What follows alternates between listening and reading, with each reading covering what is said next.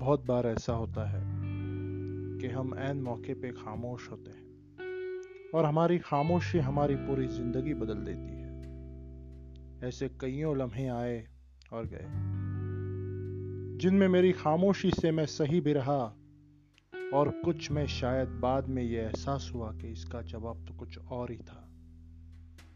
उस स्टेशन पे गाड़ियों की आवाजाही और वो शोर में भी सिर्फ़ खामोश। बस मैं, पुतले की तरह। उसने मुझे सवाल पूछा, तुम शादी कब करने वाले हो? इस सवाल का मेरा जवाब सिर्फ़ पता नहीं, इतना ही था।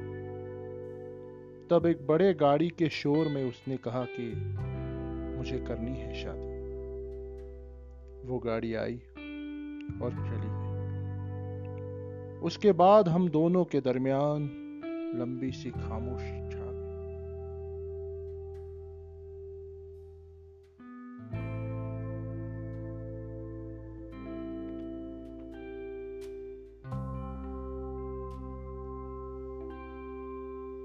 फिर कुछ दिन बाद, एक दिन मैं किसी शादी में गया हुआ था, तब उसका फ़ोन आया।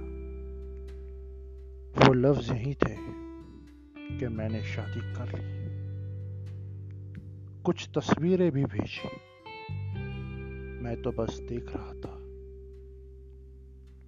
उस शादी की खुशी में, उस शोर में मैं खामोश था। आज तीन साल हो गए इस बात को। आज उसका जन्मदिन है। पार्टी चल रही है। मैं उसे बधाइयाँ दे रहा हूँ और वह शुक्रगुजार है। जश्न के इस शोर में आज फिर मैं खामोश हूँ। मैं